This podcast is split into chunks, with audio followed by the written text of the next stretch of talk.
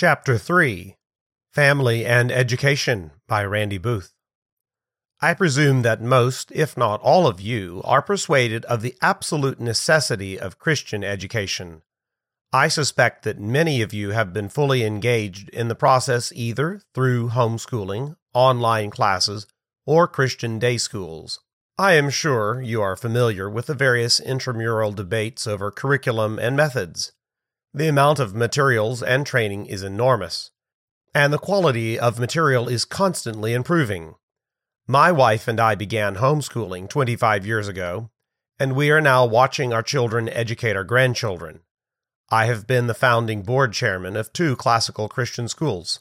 I have lectured at numerous education conferences and produced a series on the necessity of Christian education. So, what can I say to you that is not old news? How are we doing after 25 years? Where are the gaps and where does our focus need to be now?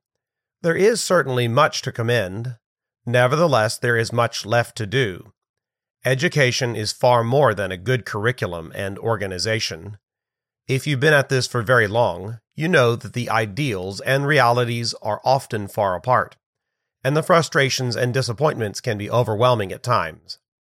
If our goals are unclear, then it is possible that our labor could be, at least partly, in vain. Jesus asked, For what profit is it to a man if he gains the whole world, and is himself destroyed or lost? Luke 9:25.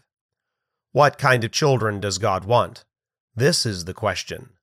What would his report card look like? Someone's religious controls. Every religion vies for power and control of our culture, and everyone has a religion. One of the most useful tools in the quest for power over the lives of men is found in the education system. John Kenneth Galbraith regards it as the successor to land and capital, as the most important determinant of who controls whom. George Orwell observed in his novel 1984, quote, Who controls the past controls the future. Who controls the present controls the past. Understanding that whoever has power over the mind has power over the culture, Orwell had one of his characters declare, quote, The party is not interested in the overt act. The thought is all we care about. We do not merely destroy our enemies, we change them. Author Herbert Schlossberg observes that, quote, Education is a series of religious acts in part because the power of assumption is so great. Assumptions, in fact, are more powerful than assertions because they bypass the critical faculty and thereby create prejudice. Government education assumes God to be irrelevant to the educational process when, in fact, the fear of the Lord is the beginning of knowledge. Proverbs 1 7. Such false assumptions by the government schools can then be combined with arguments that prove, quote, the truth of what is false. The false assumption is additionally beguiling because it often appeals to one of the worst instincts the desire to be fashionable, or at least to avoid being associated with the unfashionable or unpopular. The biblical goal of education. We read in Malachi 2:15, "But did he not make them husband and wife one, having a remnant of the spirit? And why not? He seeks godly offspring. Therefore, take heed to your spirit. God's purpose is to fill the earth with godly people, and, therefore, this must be our goal in educating our children. Education provides the tools, and those tools will be in the hands of someone who can use them for good or ill. Good tools must be in the hands of good men and women. Good tools in the hands of those who do not serve Christ are dangerous. Indeed, their spiritual condition and the content of their character are far more essential than a high GPA. The Proverbs set up a clear contrast between the wise and the foolish. The Bible starts with the assumption that foolishness is bound up in the heart of a child, Proverbs 22:15, and the fear of the Lord is the beginning of wisdom, Proverbs 1:7. I have known some very smart fools. I have also known many who struggled academically but who have shown themselves to be very wise. True wisdom is the biblical goal of education, and biblical wisdom has certain characteristics that are essential. It has ethical content that is rooted in the truth and authority of God's Word. Biblical wisdom is humble, and humility in turn is gracious and grateful. Biblical wisdom manifests the fruit of the Spirit love, joy, peace, long suffering, kindness, goodness, faithfulness, gentleness, self control. Galatians 5:22 through 23. At the end of the day, if your family is not filled with a good bit of joy, laughter, kindness, and respect, then the education you are providing is insufficient and flawed. The sower and the seed. In the parable of the sower and the seed, Jesus describes the various soils the seed fell upon. His description of the good ground shocked me the first time I noticed it. But the ones that fell on the good ground are those who, having heard the word with a noble and good heart, keep it and bear fruit with patience. Luke 8:15. Where did these noble and good hearts come from? I would contend that by and large they were the hearts that were cultivated by godly parents. Cultural transmission. Parents represent God.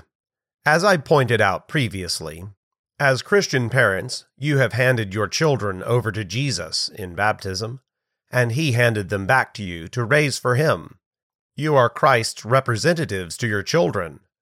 From you, they will receive an education about justice and mercy, law and love, truth and beauty, loyalty and sacrifice, and everything else that is important in life. An education that is void of these things is of little value. God is, or should be, the environment of your child, constant and total. As the church equips the saints for service, parents and their agents, who are outposts of the church, must also equip their children for service in the kingdom of God. A comprehensive and unified Christian view and way of life is therefore what God requires of parents and their agents.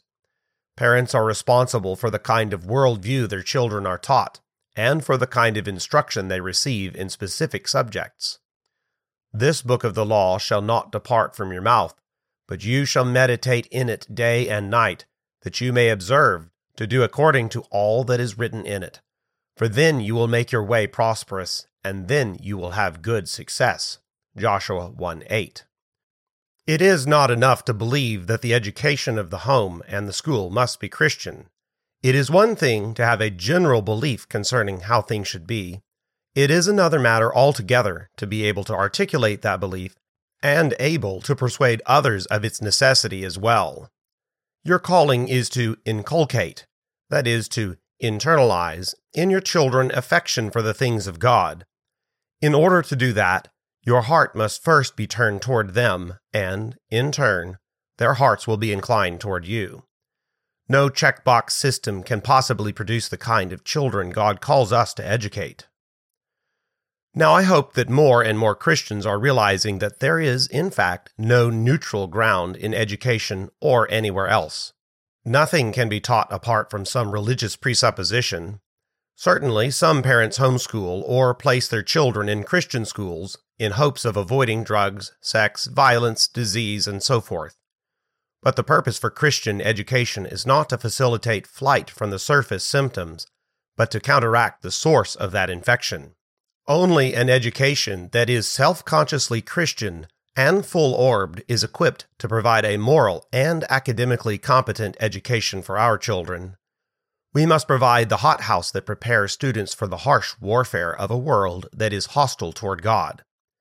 Ignorance and innocence are not the same thing. We are not protecting our children in the long run by shielding them from the world. God has called us to teach them how to live in this world, in this history. Schools are central in the transmission of a culture.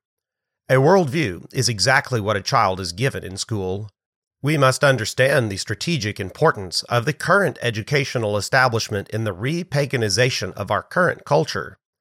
If we are to have a truly Christian culture, it is essential that we have a self consciously Christian education at every level and in every field of study producing godly men and women that adorn the gospel of Jesus Christ. Again, this is an extension of the work of the church through our families. Families, in turn, educate children for Christ. Nurture in the Lord. Christian nurture is at the heart of true Christian education. Behold, I will send you Elijah the prophet before the coming of the great and dreadful day of the Lord. And he will turn the hearts of the fathers to the children, and the hearts of the children to the fathers, lest I come and strike the earth with a curse. Malachi 4 5 through 6. We seek to win the heart of the child and we only do that when our hearts are directed toward them. If you do not have a heart for your child or your students, then there cannot be a Christian culture. We love them in spite of themselves. The goal of all our instruction is to help them, to reprove, rebuke, exhort with all long suffering. Our call is to shape the ideal man, who would be able to take his place in the ideal culture. Moreover, the goal of our education is to bring that culture about, we are here to accomplish nothing less than the enculturation of the future citizen. So then, education is not just a bound curriculum, it is enculturation, every aspect of enculturation. The Bible tells us to bring up our children in the nurture and admonition of the Lord, Ephesians 6 4. The Lord Jesus Christ tells us to love the Lord our God with all our hearts, with all our souls, and with all our mind, Matthew 22 37. The many years that are devoted to formal education greatly impact the direction and thoughts of our children.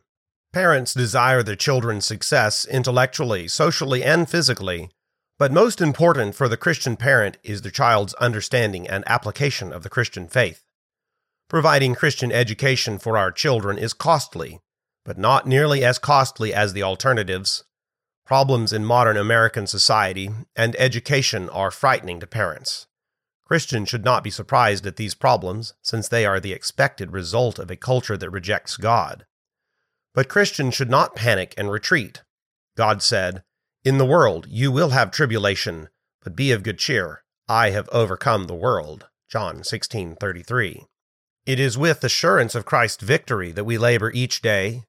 Education is to be conducted in light of God's revelation of himself in the scriptures and in recognition that all truth is God's truth. We seek to raise a high standard for both Christian character and academic achievement. We're committed to a biblical worldview in all areas of life.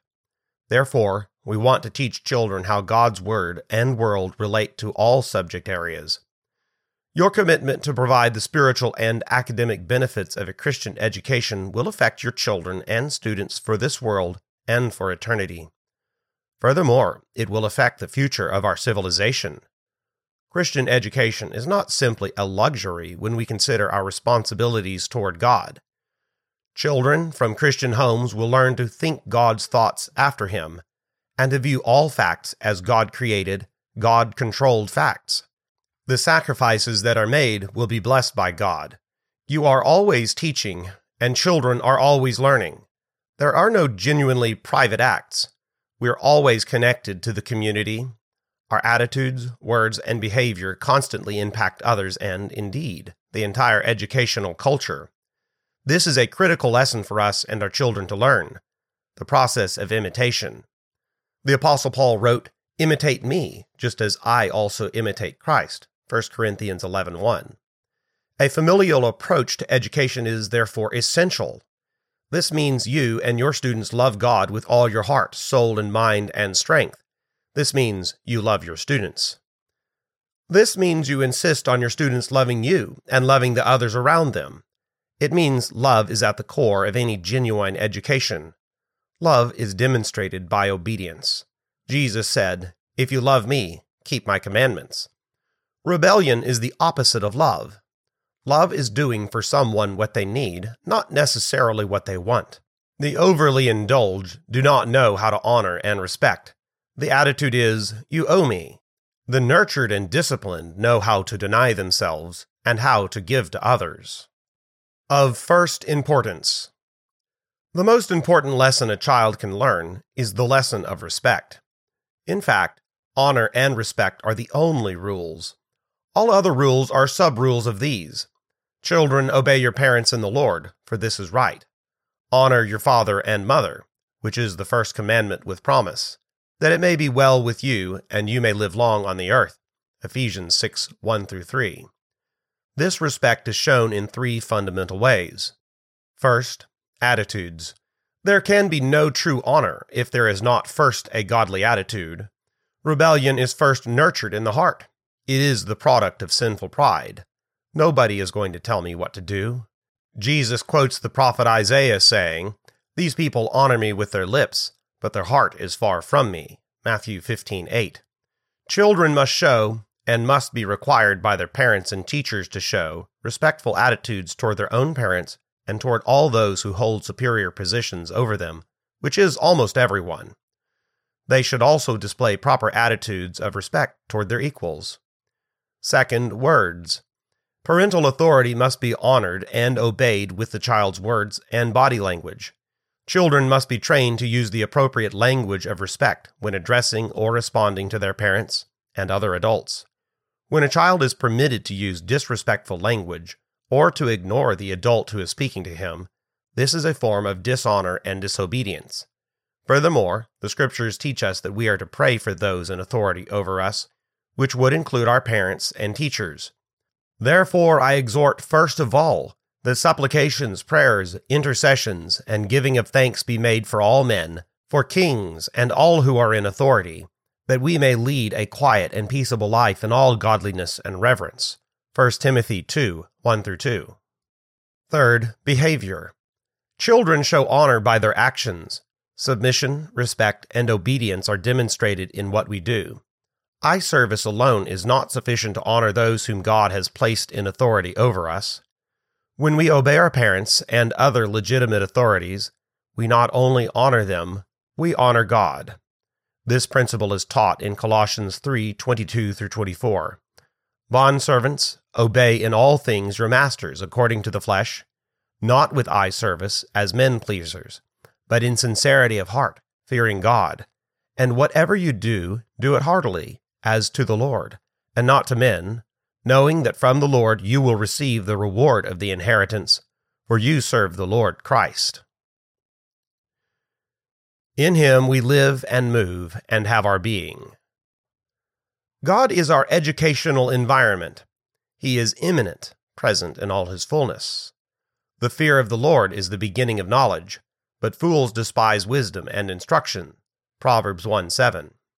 Therefore, cultivating an awareness of his presence in our children is essential, the fear of the Lord, and the joy of the Lord. We accomplish this task also through free interjection of God and His thoughts into lessons and conversations, Deuteronomy 6, and through questions that necessitate the invocation of God and His thought. His thoughts and ways are not naturally our thoughts and ways. Belief and unbelief are mutually exclusive, neither allows any room for the other. Cornelius Van Til writes, All of us must stand together as one man, in this day, when boundaries between the believer and the unbeliever are so generally wiped away, we should seek to mark these boundaries anew and mark them well.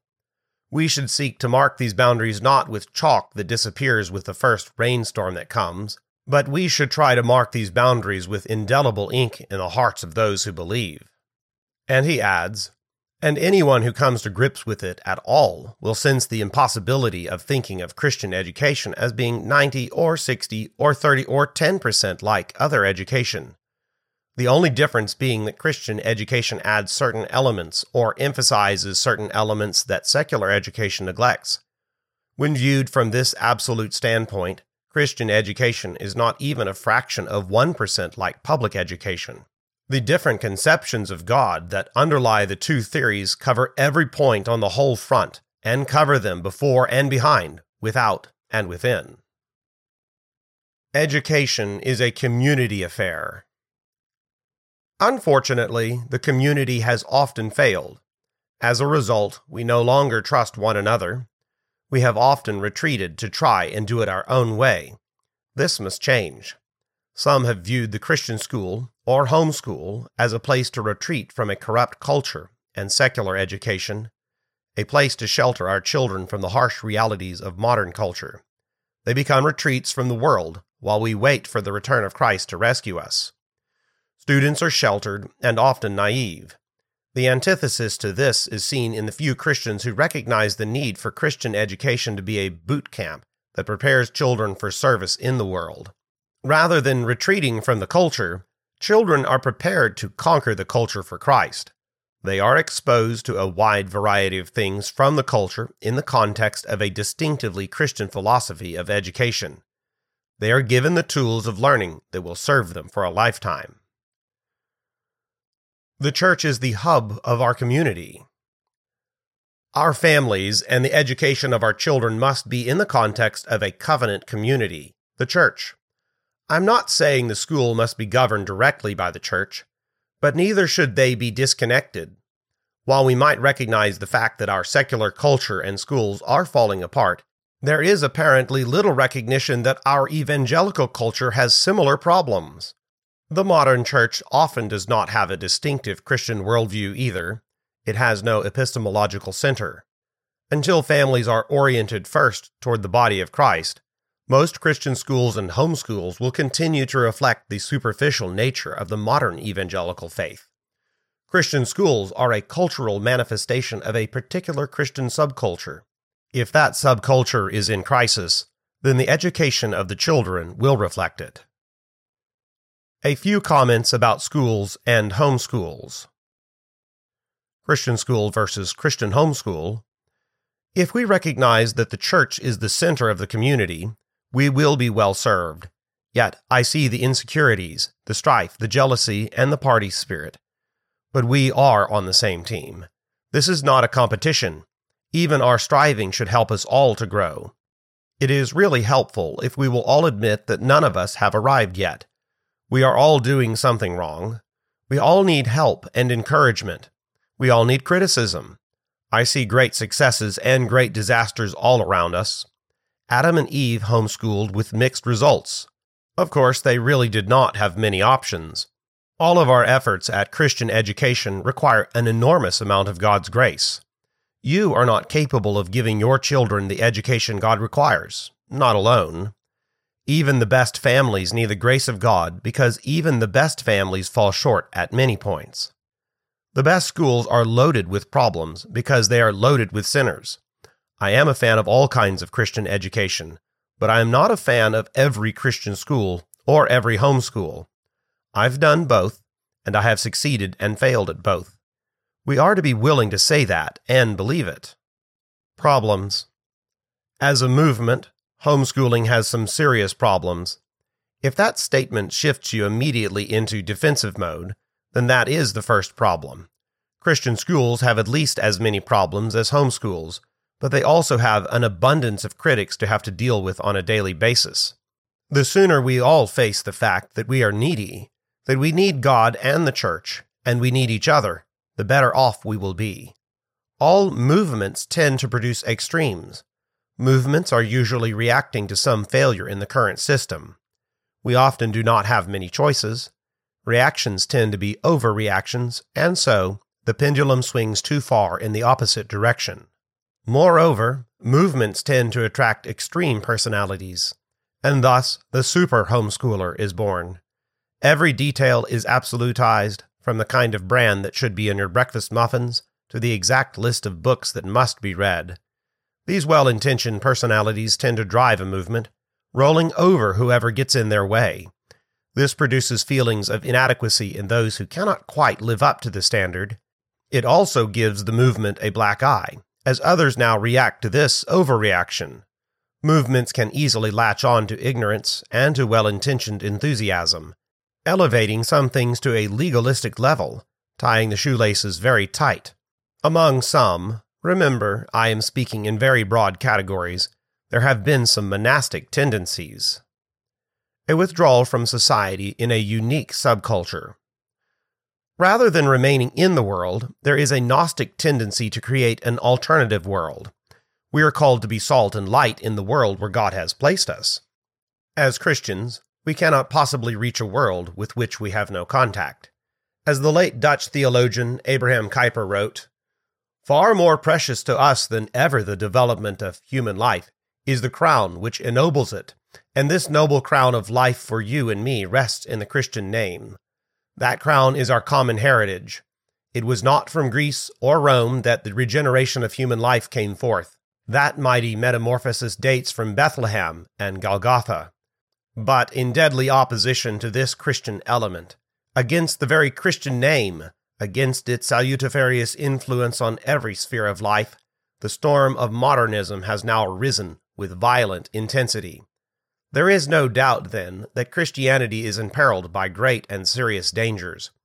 Two life systems are wrestling with one another in mortal combat. If the battle is to be fought with honor and with a hope of victory, then principle must be arrayed against principle. Then it must be felt that in modernism, the vast energy of an all embracing life system assails us. Then also it must be understood that we have to take our stand in a life system of equally comprehensive and far reaching power.